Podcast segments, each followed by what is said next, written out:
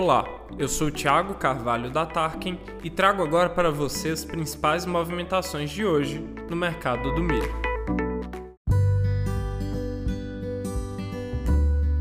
A semana chega ao final com os preços futuros do milho operando no campo positivo da bolsa brasileira, impulsionados pela forte demanda doméstica presente nos mercados locais.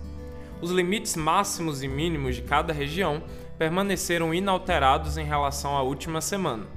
O Centro-Oeste fechou a semana com preços entre R$ 69 e 77 reais a saca. No Sudeste, a cotação Tarkin aponta uma faixa de R$ 77 a 86 reais. E no Sul, o milho vai de R$ 81 a 89 reais a saca.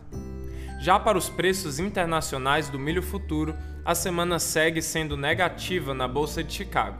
Conforme indicadores da Tarkin, o vencimento julho 22 foi cotado a 7,73 dólares, o setembro 22 valendo 7,29, o dezembro 22 negociado por 7,17 dólares e o março 23 com valor de 7,21.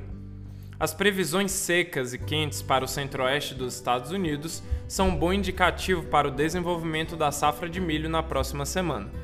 Além disso, a melhora nas taxas de embarque de grãos ucranianos também trouxe perspectivas de preços de baixa. Para acompanhar os principais indicadores ou saber a cotação específica da sua cidade, além de outras informações e conteúdos, acesse gratuitamente o aplicativo da Tarkin no seu celular. A atenção no momento está voltada para o Plano Safra 2022-23, com a situação que é considerada mais crítica da história as indefinições sobre o orçamento para subvenção aos juros dos financiamentos colocaram em risco o plano, que entrará em vigor no dia 1 de julho. O ministro Marcos Montes, diferente do que acontece tradicionalmente, avalia não anunciar neste mês as condições para o crédito rural subsidiado por conta das dificuldades da equipe econômica em aceitar os pedidos feitos pelo Ministério da Agricultura e representantes do setor o ministro não quer anunciar um plano insatisfatório para os produtores, nem lançar medidas que podem ser suspensas.